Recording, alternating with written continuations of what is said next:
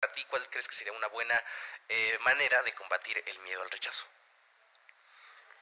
Mm, gran pregunta. Eh, es que igual no hay que combatirlo. Igual hay que O, o enfrentarnos. lidiar o ocupar ese, o, o habitar ese sentimiento. Igual es que hay que enfrentarnos a más rechazos.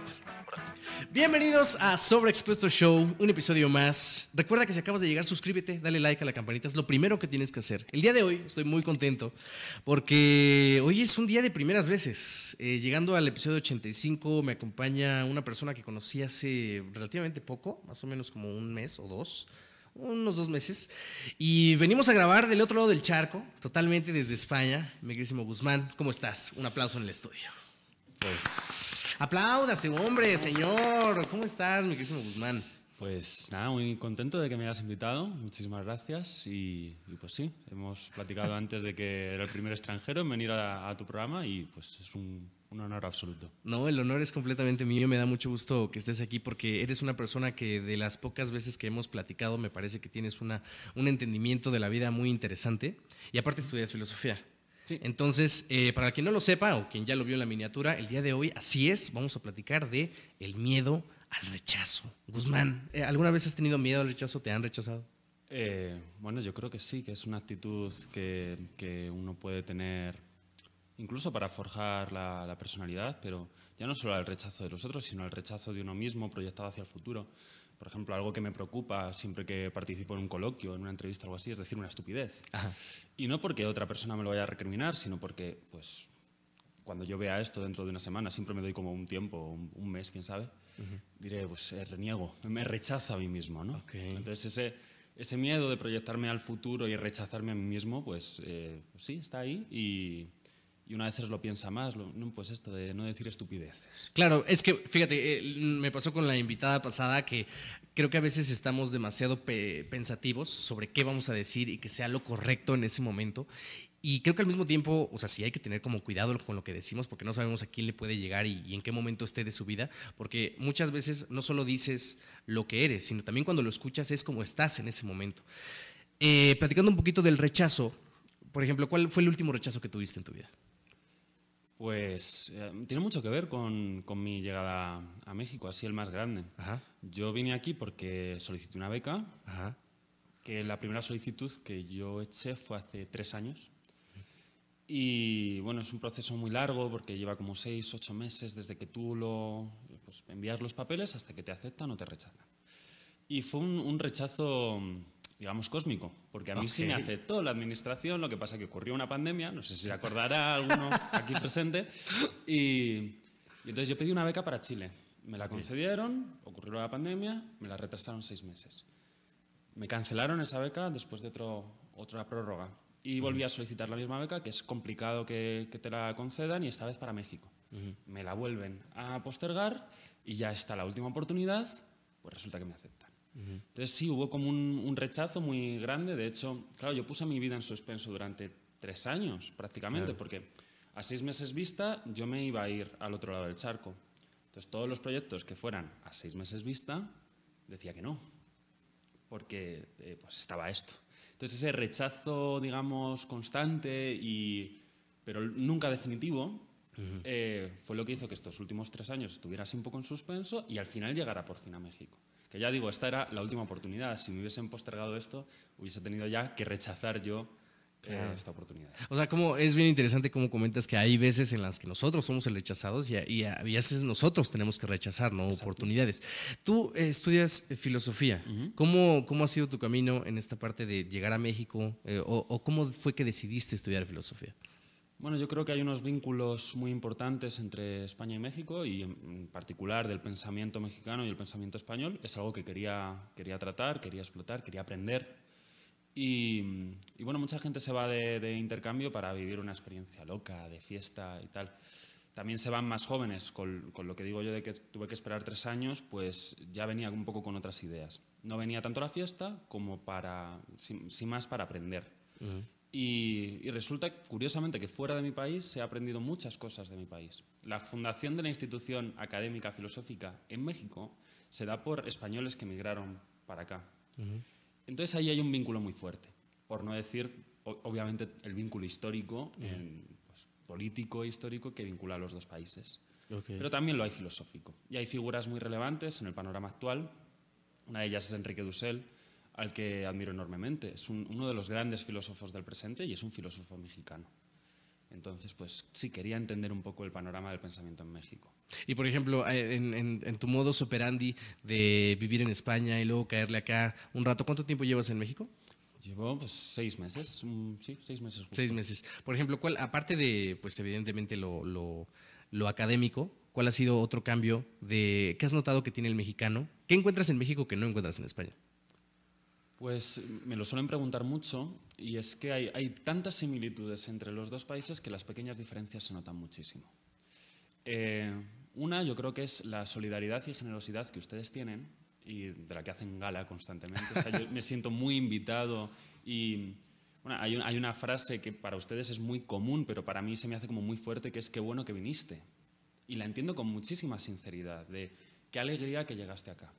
Y eso ha sido algo que creo que con las generaciones en España se ha ido perdiendo. Nos hemos ido enfriando, nos hemos parecido mucho a los centroeuropeos, hemos visto que eso era un ideal de civilización, ¿no? Pues eh, tenemos un racismo también eh, interiorizado en el que eso es como primer mundo y es a lo que nos tenemos que parecer, es el modelo. Y, y echando la vista acá, a este lado del charco, he visto esa calidez que nosotros hemos pues, dejado a un lado, que de vez en cuando aparece, y, y esa es como la diferencia más notable, quizá.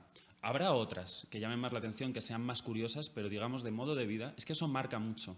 Marca también el puesto de comida callejero que hay en la calle. Nosotros no tenemos comida callejera. Eh, marca cómo se toma en un bar que uno puede decir, no, pero es que eso son superficialidades o que es muy vulgar. No, pero es que eso es el día a día de la gente. Y yo creo que permea, permea mucho esta calidez y, y esta generosidad que pues, los españoles creo que hemos perdido un poco. Ok. No sé. En este continuo avance que has tenido, ¿por qué crees, platicando otra vez del rechazo, tú tomaste la decisión de ir a Chile, pero llegaste aquí a México, hubo un suspenso, pero tú por qué crees que la gente, al momento de emprender, querer estar con una chava o con un chavo, o, querer eh, algo, ¿por qué crees que le empiece a dar miedo eso? O sea, ¿por qué, por qué en vez de intentarlo se detienen para no, para no ir por eso que quieren? Porque les puede revelar algo de su propio yo que, que pueden no querer ver. O sea, uno puede fundamentar su eh, identidad en me gusta no sé qué chava. En el momento en el que yo mm, pues, me declaro, ya no puedo mantener esa identidad. Ya solo tengo dos opciones. O soy rechazado o soy aceptado. O sea, un- uno habla del miedo al rechazo, pero también hay un miedo a ser aceptado. Porque yo ya no puedo fundamentar mi identidad en me gusta esta chava, sino que ahora soy su novio. Claro. O, por ejemplo, la gente que le gusta mucho eh, ciertas actividades artísticas. Entonces se declara como músico, pongamos, o bailarín. O sea, como al- a lo que nos dedicamos se, se convierte en nuestro apellido, ¿no? Es como Más o tal sí. actor, tal músico. Efectivamente, yo fundamento toda mi identidad en que mm, soy músico. ¿Qué pasa? Que si no me la juego y no intento ser músico, yo puedo mantener esa identidad intacta. Ah, Pero si me la juego y no me sale, ya me tengo que buscar otra.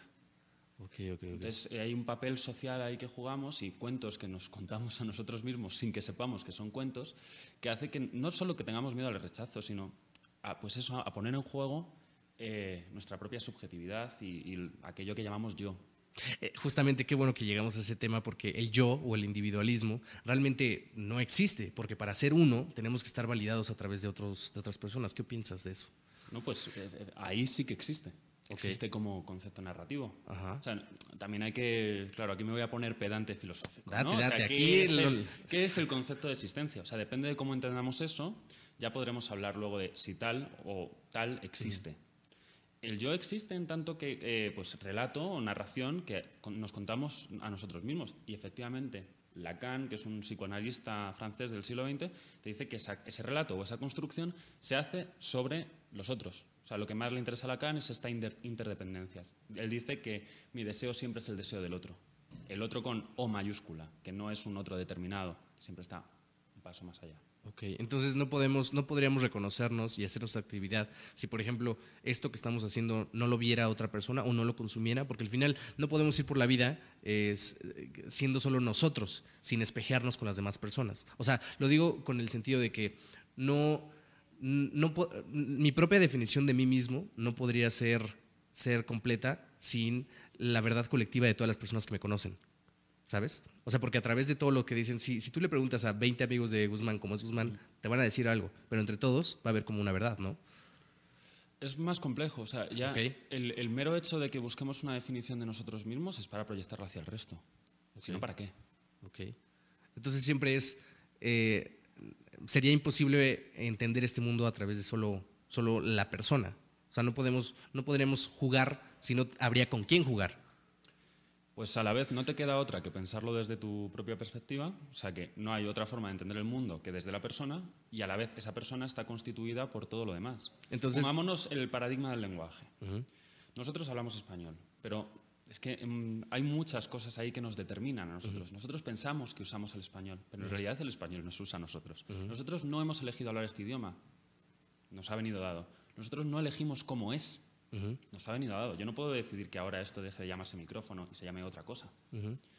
Y eh, pues son normas, eso, que no hemos elegido, que nos han venido dadas y que no podemos cambiar y que no podemos decidir.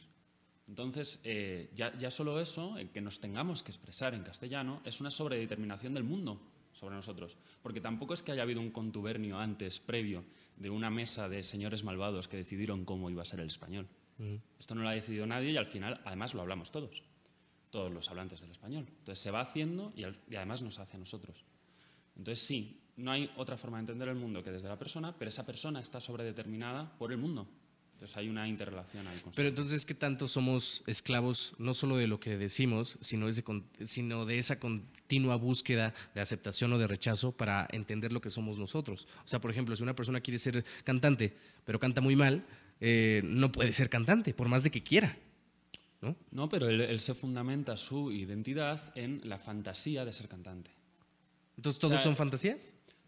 Mm, bueno, Slavoj Žižek, un filósofo esloveno, te vendría a decir que más o menos sí, que el mundo opera eh, según fantasías. Por ejemplo, las vemos también en las, en las preguntas de cortesía. Cuando yo pregunto qué tal a alguien, eh, puede ser que no quiera saber la respuesta, simplemente es un acto de cortesía. Y la otra persona sabe perfectamente que es un acto de cortesía y que no importa la, la pregunta. Y aún así funcionamos así, porque si no hiciéramos eso, se rompería el pacto social. Entonces, se apoya en ciertas fantasías. Y en el, en el caso ese de que fundamentemos nuestra identidad en el hecho de ser cantante, el problema de intentarlo es que ahí es donde se puede quebrar la fantasía. Si yo nunca intento subirme a un escenario de verdad, a dedicarme profesionalmente a la canción, que es lo que ahora entendemos por ser cantante, que te paguen por ello, porque esa es otra visión, que es completamente mercantilista. Claro. Mi identidad se, se forja en aquello que me da una nómina. Y pues eso, me mantengo en el karaoke, yo puedo tener la fantasía, o he fundamentado mi identidad en la fantasía de ser cantante. Y por eso nunca la pongo a juego, porque esa fantasía es el fundamento de mi identidad. Claro, tienes completamente toda la razón y estoy y apoyo eso porque hace poco estábamos platicando sobre las mentiras que decidimos creer, ¿no? O sea, no es que la gente no se dé cuenta de lo que está viviendo no es una realidad o una verdad, sino que decide creer en su en su mentira y, y- y no les gusta cuando le dicen no, tú eres un pendejo o esto no es real, ¿sabes? O sea, como que, que no, no se constituyen a través de algo que, que no quieren creer. O sea, ¿tú crees que hay algo ¿Tú crees que realmente las personas no quieran creer? O sea, lo que ya saben, o sea, no es que no entiendan su realidad o que no son, o que no son cantantes. Vamos a manejarlo a través de los cantantes para que sea más, más este, terrenal, sino que una persona sabe que no canta bien, pero está feliz justo como tú dices, eh, en karaokes o teniendo un poco de dinero, pero no está en la ópera o en un gran concierto. O sea, ¿tú crees que a las personas realmente les duela aceptar que no están haciendo lo que quieren, pero están felices con su mentira? Mm, La mayor mentira es la que no podemos saber si es verdad o mentira. O sea, que la, la que demos por hecho. Ni siquiera podemos preguntarnos si es verdad o mentira. Y estamos, eh, eh, estamos en esa ola, pero todos. O sea, porque es la forma en la que puede funcionar la, la sociedad, por lo menos a día de hoy. Ese es el concepto que se maneja de ideología, pero ya no es una cuestión de una sociedad capitalista, pongamos. Eh, cualquier pacto social necesita de una serie de mitos y de una serie de fantasías que ni siquiera podemos llegar a cuestionarnos que sean mitos o que sean fantasías y que operan de una manera por debajo. Pues eso es el pacto del lenguaje, que tú y yo estamos hablando lo mismo. Exacto. Que eh, decir bolillo hoy y mañana signifique lo mismo y entonces pueda ir a la panadería y pedir eso y que pues el señor o la señora que esté ahí me dé lo mismo. Pero eso es un salto de fe. Funciona, pero al final que tú le pidas una fundamentación Claro. básica para que eso sea una garantía absoluta de que va a ocurrir, solo funciona porque todos creemos en ello. No, qué importante es que crean en ti, pero más importante que tú creas en ti. Ahora, yo sé que ahorita en este punto los radio podcast escuchas que lo están viendo en YouTube o escuchando en Spotify van a decir, ¿qué? Pues este güey me está diciendo que todo es una mierda, ¿no? O sea, todo se va a ir a la... No, ahora justamente quisiera preguntarte para ti, ¿cuál crees que sería una buena eh, manera de combatir el miedo al rechazo? Gran pregunta. Eh, es que igual no hay que combatirlo. Igual hay que O, enfrentarnos. o lidiar o ocupar ese, o, o habitar ese sentimiento. Igual es que hay que enfrentarnos a más rechazos. Por ejemplo, en la lectura hay momentos, a mí me encanta la lectura, evidentemente por mis pues, eh, intereses es algo que es fundamental, está eh, constantemente llena de rechazos. De hecho, es que se fundamenta en el rechazo. ¿Por qué? Porque yo estoy conversando contigo, te puedo hacer una pregunta y tú me puedes contestar, pero el libro no habla. El libro, bueno, el libro solo dice, de hecho, Claro. no escucha. Te pide una escucha completamente constante en el que tú no tienes tiempo para pedir la palabra. Eh, muchas veces en unas conversaciones lo que estamos esperando es nuestro momento para hablar. Con un libro no se puede. Y un libro muchas veces rechaza nuestros intentos. Yo estaba ahora leyendo un libro de Derrida que me estaba frustrando una barbaridad porque no estaba entendiendo nada. Y me estaba enfadando con Derrida, pero es que Derrida está muerto. La mayoría de mis amigos, lo digo a mi novia, lo digo a mi madre, que viven ahí detrás, en esos estantes que tengo ahí, la mayoría de mis amigos están muertos y no me hablan. Y me rechazan, nunca han sido amigos míos, pero para mí sí lo son. No hay esa reciprocidad. Entonces, exponernos más a ciertos rechazos que no tengan que ser en el sentido amoroso, que es como el más, bueno, el sentido amoroso, ni siquiera, en el sentido de las relaciones Ujú. Sí, afecto- familiares, sí, sexuales claro. o Ajá. lo que como queramos llamarlas, pues exponernos más a ciertos rechazos. Pongamos también en un restaurante, vamos a, vemos una carta, a mí me ha pasado mucho aquí porque hay muchos platos que no conozco. Entonces yo tengo una norma que si llego a un sitio y hay una cosa que no he comido, la voy a comer. Me estoy exponiendo al rechazo, al rechazo de que pues, no me guste. Pero es que no lo puedo saber hasta que lo pruebe. y me he llevado un- pues, muchos chascos. Obviamente hay cosas que me gustan más, cosas que me gustan menos. Pero pues las tengo que probar. Y luego hay otras que al principio igual no me gustan, las rechazo y luego hay aceptación. Ayer me tomé una michelada. Me lo dices la primera semana que estuve aquí digo, ¿Qué broma. No, qué mala. Entonces, podrías de- podríamos tratar de, de encapsular este pequeño, este gran pensamiento que me dijiste en, pues sí puede existir el rechazo, pero eso no quiere decir que sea definitivo o que sea eterno. O sea, puede tener un, un espacio de tiempo, ¿no? O sea, porque deja tú porque el, ente nos rechaza a nosotros, sino que incluso nosotros hemos crecido y estamos en otra etapa que ya se ha convertido en una cosa muy, muy distinta. A lo que quiero llegar es, muchas veces, tú lo dijiste muy bien, muchas personas hablan solo para contestar, no escuchan, ¿no? Se están esperando como su punto A, punto B, solo para decir lo que tienen que hacer, pero no digieren lo que le están diciendo la otra persona.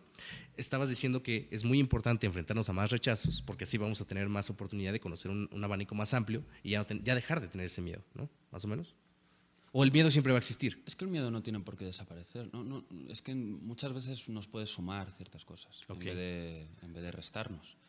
Eh, yo tengo mucho miedo a determinados filósofos. Son grandes figuras, me cuesta mucho entenderlas y, de- y de- y ahí se pone en juego mi fantasía. Mi fantasía que yo me he generado a mí misma es que yo soy filósofo. Ahora, si no leo a Hegel, no soy filósofo. Pero si leo a Hegel y no le entiendo, ¿qué me está diciendo eso a mí? Pues que soy un estúpido, que no soy un buen filósofo, etcétera, etcétera. Entonces, ¿qué hago? No leer a Hegel, no leer a Heidegger, eh, eh, postergarlo para leerlo más tarde.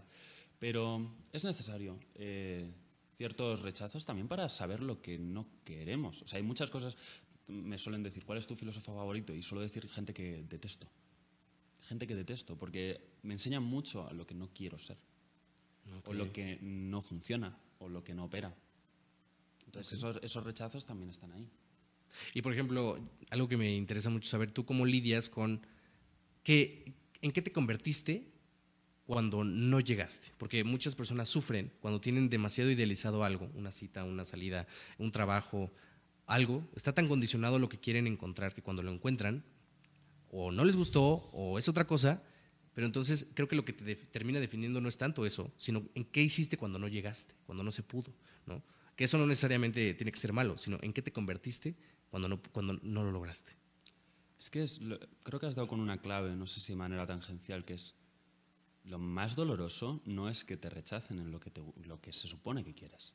Es que vayas a lo que quieres, te acepte o eso siga para adelante y de repente te lleves un chasco muy gordo, porque ahí se rompe todo el relato que tú has generado acerca del objetivo del yo.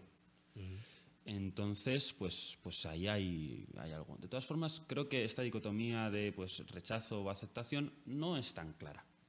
Por ejemplo, yo llegué al camino de la filosofía, que digamos la identidad fantasmática que he traído hoy aquí. O sea, yo vengo en calidad de filósofo. Eh, yo estudio una ingeniería antes.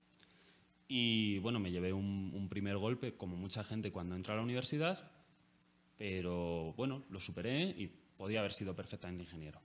O sea, no era una, una cuestión de, de, que la ingeniería me rechazara o de que yo rechazara la ingeniería, simplemente, de hecho me sigue interesando, pero la aparté. Porque vi que ni en el mejor escenario posible iba a ser eh, feliz plenamente.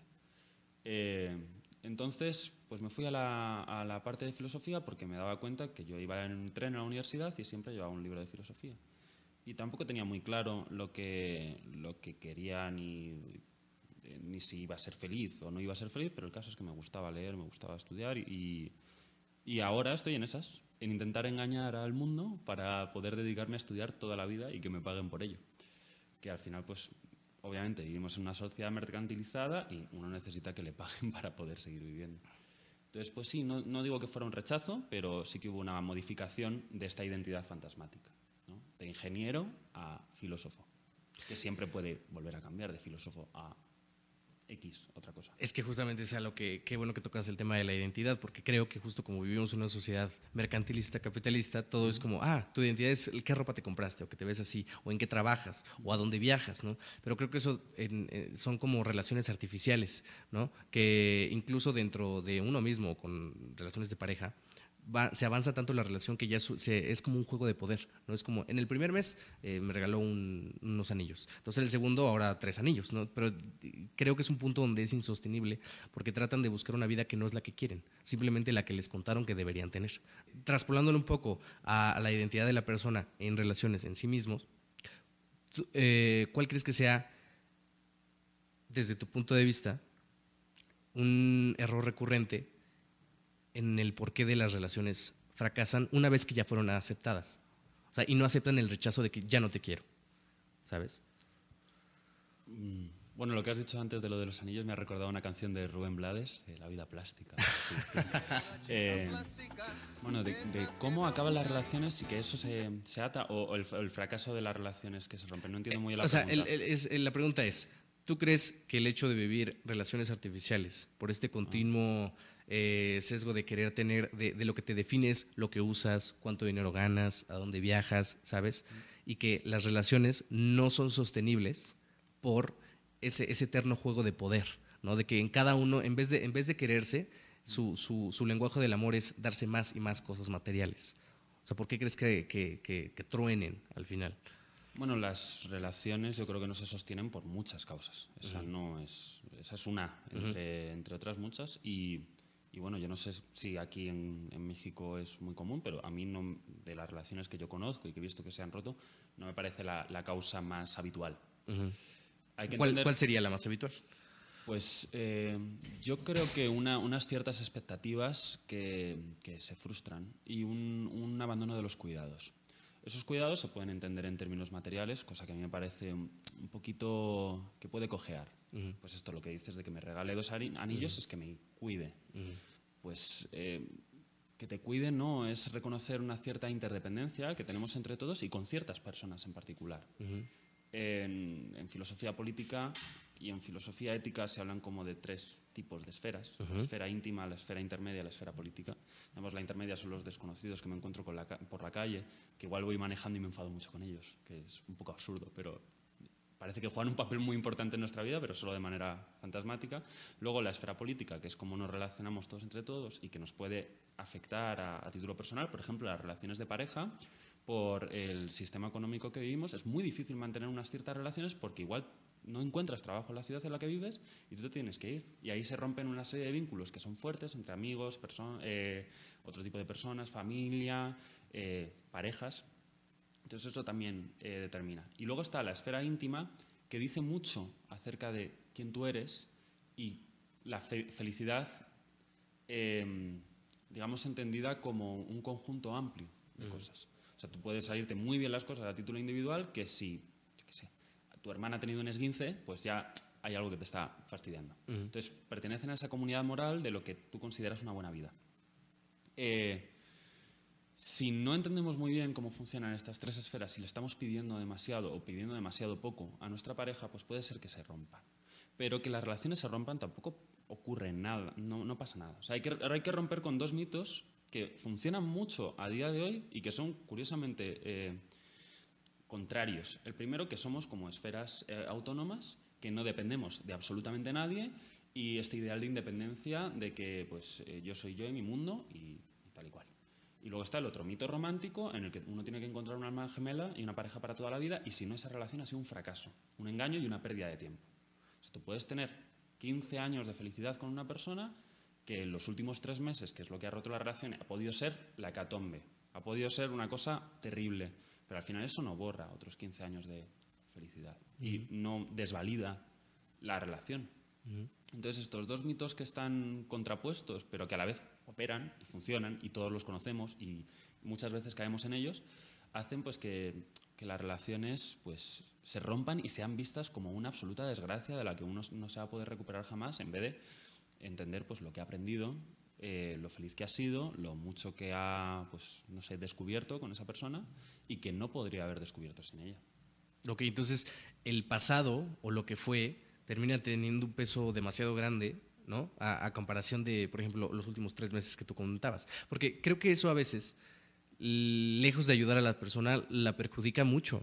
Porque es como, sé que fui muy feliz contigo y me la pasé increíble, pero ahora ya no funciona. Pero justamente por mantener lo que fue, ya no disfrutan lo que es, ¿no? ¿Me explico?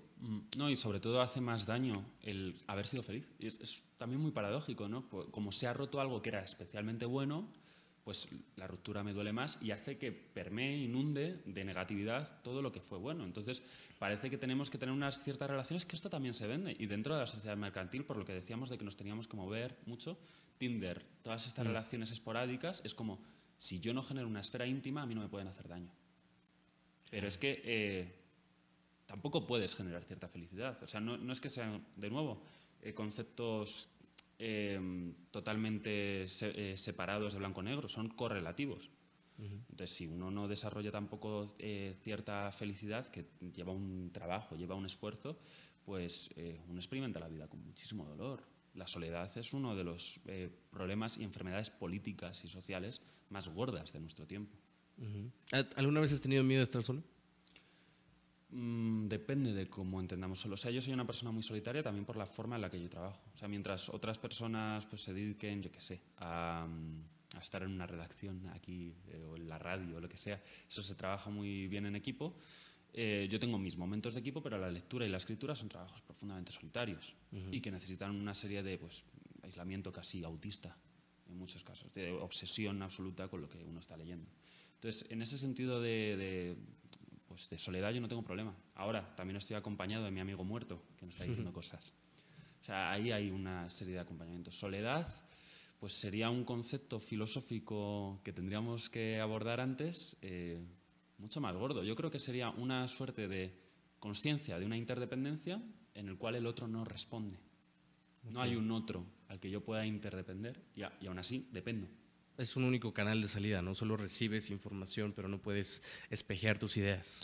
Te das cuenta de que necesitas de, de otros, pero no hay otros. Entonces no puedes, ahora sí que no, no, no deberías tener el miedo al rechazo, porque pues es parte de... No, vives en un rechazo constante, o sea, no, no hay forma de establecer un vínculo. Uh -huh. O sea, es, todo vínculo está ya rechazado a priori. No te va a rechazar nadie en concreto, sino vives en el absoluto rechazo. ¿Eres esclavo de alguna... Eh, de alguna percepción o idea? ¿O cómo te liberas de lo que conoces? No puedo cambiar el español. Eso me hace esclavo del español. O sea, poniendo el ejemplo de antes. Uh -huh. eh, sí, somos esclavos de muchísimas cosas. O sea, no, ya digo, no puedo puedo aprender mi otro idioma y hablar otro idioma, pero me va a pasar lo mismo. Yo no puedo decidir claro, cómo es el inglés. No puedes cambiar la estructura. Eh, pero no hay, no hay, ningún problema en eso. O sea, quiero decir, así es como puede funcionar el mundo.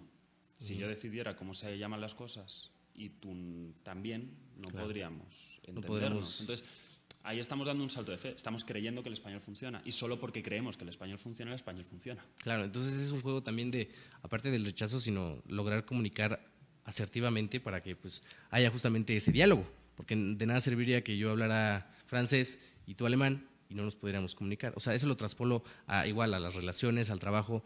¿Crees que también para conseguir cosas la gente deja de ser sí, deja de ser uno mismo para complacer un poquito a los demás? Por- eh, el mejor ejemplo es como aquí en México se estila mucho el por favor o ahorita o de buena gana, ¿no? A lo mejor no eres tú así, pero sabes que para que funcione tienes que ser de esa manera.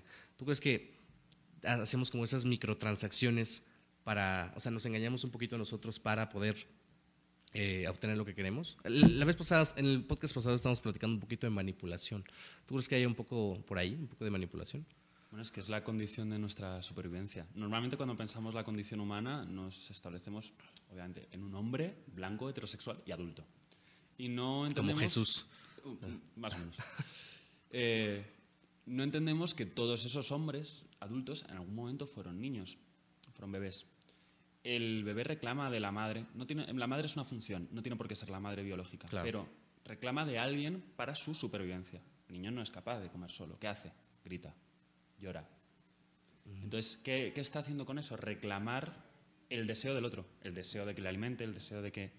Y lo que, no ve, lo que no ve el niño y lo que no vemos de adultos es que en realidad es nuestro deseo que nos alimente, porque es que si no, morimos. O sea, somos animales que tardan muchísimo tiempo en poder tener unas funciones básicas y asumirlas de manera autónoma. Siempre dependemos de los demás. Y además esa dependencia no se rompe nunca. No se rompe nunca. Apa- Aparecen otro tipo de dependencias. Sí, las necesidades siempre son continuas, ¿no? Efectivamente. Entonces, pues obviamente moldeamos nuestra forma de ser a lo que queremos que los otros quieran de nosotros. Es, un- es una dialéctica un poco compleja, pero es que es- en, en esta interdependencia nos estamos moldeando respecto y con los otros de manera muy clara. O sea, otra vez más, con el ejemplo del lenguaje. Yo, es, cuando voy ahí al puesto y pido un taco de pastor, lo que estoy haciendo es moldearme a lo que el otro pretende de mí, que es que le diga unas palabras que tengan cierto significado en ese contexto. Pues eso, tiene tacos de pastor, pues yo le digo taco de pastor. Que, digamos, eh, quiero destilar un deseo puro y quiero inventarme yo unas palabras y digo, dime, dame un clinchy de clan. Pues el señor no va a entender nada. Entonces, efectivamente, me estoy moldeando respecto de los que, lo que los demás igual no quieren en un sentido muy estricto de mí, pero sí que esperan. Porque tú vas a un puesto de, de tacos y no le vas a pedir que te infle un neumático, en principio. Sí, claro, dicen, no sé dónde lo escuché o dónde lo vi, pero la libertad es el reconocimiento de las necesidades. ¿no? Entonces, entender que justamente para nosotros poder querer un taco de pastor, este, aunque nosotros seamos como ponerle otro nombre, pues tenemos que ir a, a darle ese nombre que ya está por entendido que eso significa. ¿no? ¿no? Y, so- y sobre todo, pues eso, que la otra persona, el que está enfrente, espera algo de mí en ese sentido. O sea, yo van, quiero un taco de pastor, pero para eso me tengo que, tengo que demandar algo que el otro pueda entender y esperar de mí. Y, y entonces yo ya me estoy moldeando al, al deseo del otro. Yo ya te dije que esto es importante para mí, ¿no? Y tú no lo respetas y tú no lo haces. A la primera, pues es como, yo ya te dije. Pero si eso se vuelve algo recurrente, entonces el que está poniendo, el que se está equivocando es yo en poner mis seguridades en algo que tú no me puedes dar, ¿no? O sea, yo sé que no tiene nada que ver con los tacos, pero creo que a veces hay que saber dónde poner tus seguridades en algo, o sea, porque estamos platicando de que siempre se espera algo de ti y eso es abrumador para las personas. Siempre que seas, pues no el mejor, pero siempre es como el concepto de Guzmán. Yo sé que Guzmán va a llegar y va a platicar de filosofía, ¿no? Pero creo que ese, ese, ese eterno eh, esperar algo del otro creo que no siempre debe recaer en, pues sí, que el otro te lo dé, sino en tú saber en dónde recaen eso que tú quieres, que estás pidiendo, ¿no crees? Es que siempre estamos funcionando respecto de las expectativas del otro. Solo cuando eh, enarbolamos un discurso de, bueno, es que espera mucho de mí, ya se nos hace abrumador, pero constantemente estamos eh, atravesados por eso. Entonces, funcionamos de manera pues, automática. Entonces me gustaría preguntarte, para ti, ¿cuál es la diferencia entre expectativas eh, y, e idealización? Bueno, la idealización en realidad es una construcción fantasmática que ni siquiera el sujeto que idealiza pretende que se vaya a cumplir. O sea, el- la idealización siempre es más, a- más allá de lo que se te puede dar, pero es la, la razón por la que funciona la, la idealización. Cuando dicen, no es que ha, ha frustrado la idea que yo que, eh, pretendía de él, es que es es la forma en la que funciona la idea. Por ejemplo, retomando el psicoanálisis lacaniano, está el padre como figura real y el nombre del padre, que es su función como padre. Un padre como figura real tiene sus taras, tiene sus defectos y tiene sus mm, cosas que minan su autoridad como cualquier otro ser humano. Y es contingente y eso te da en cualquier persona. Pero ahora, ¿cómo, haces, ¿cómo hacemos para que esa persona funcione como padre relativamente con el hijo? Pues con la idealización del nombre del padre. El nombre del padre es esa autoridad que el padre, solo por la figura correlativa que tiene respecto del hijo, pues tiene una cierta autoridad. Entonces se contrapone esta eh, pues, contingencia del, sujeto físico eh, de verdad y la idea que nos hacemos del nombre del padre. ¿Qué ocurriría si un padre funcionara según la idealización del nombre del padre? Pues que nos aparece un general parecido a una película de Kubrick que habla sobre la guerra. ¿no? La autoridad máxima, insondable, que no tiene ningún defecto. Eso es profundamente opresivo. Y ahí es donde se mina precisamente la autoridad. Un padre demasiado autoritario, que cumpla demasiado la, la figura del nombre del padre, precisamente pierde su autoridad. Entonces, respecto, la idealización respecto de la contingencia hace que la contingencia pueda funcionar, pero solo a condición de que la idea fracase, de que esa idealización fracase. Wow, estoy, espero que yo, como todas las personas que están escuchando y viendo este podcast, también se estén replanteando varias cosas y entendiendo. Y si no, pues déjenlo en comentarios, porque este no es solo un canal de salida, también podemos tener su feedback.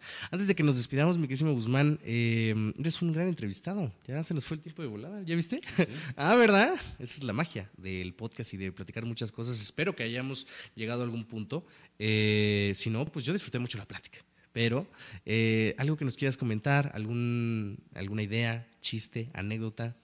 Bueno, es que igual no hay que llegar a, a ningún punto. ¿verdad? A ningún punto. Lo, lo gracioso es establecer un cierto mapa para transitar. Yo que vengo aquí, que soy extranjero, a mí me gusta mucho caminar las ciudades. Y caminar las ciudades es no querer llegar a ningún punto. Porque si quisiese llegar al Palacio de Bellas Artes, pues agarro el metro, voy al Palacio de Bellas Artes, echo mi foto y me vuelvo para casa. Claro. Pero qué bonito es no tener ningún punto y transitar, o solo tener puntos de partida. Sí, es sí, es- Mejor los puntos de partida que los puntos de llegada, yo creo. Es correcto, sí, por eso solo establecí miedo al rechazo. No hay que tener. Yo, fíjate, yo entré con esta plática eh, con un, no sé si dogma, pero de no hay que tener miedo al rechazo. Y ahorita, gracias a esta plática, acabo de entender que no necesariamente tenerle miedo es algo malo, ¿no? O sea, puedes, puedes tenerlo y habitarlo y que sea parte de ti y eso te va a acompañar. ¿no? O sea, no debes de, de rechazar el rechazo, sino aprender a vivir con él y eso te va a dar más, más, más herramientas para que el día de mañana que te acepten o te validen o te rechacen, no te sientas lo mejor, pero tampoco te sientas lo peor. Y muchas gracias por venir. Muchísimas gracias por invitarme. Un gustazo. Estamos en contacto. Pero bueno, eh, después de esta gran plática, espero que allá en casita o donde nos hayan escuchado, en el baño, en la cama, en el trabajo, donde sea, eh, les haya gustado mucho. En serio, agradeceré mucho sus comentarios, que le den seguir en Spotify, Amazon Music, iTunes, en todos lados. Y que, ¿cómo estás en Instagram? Esa es una buena pregunta. Bueno, no sé si quieres que te sigan. Bueno, no, Di- no lo, no lo uso mucho, pero vamos, guzmán.berman. Berman, que eso es de tu banda. Sí, es mi banda. Exactamente. Porque también músico, el hombre, es todo.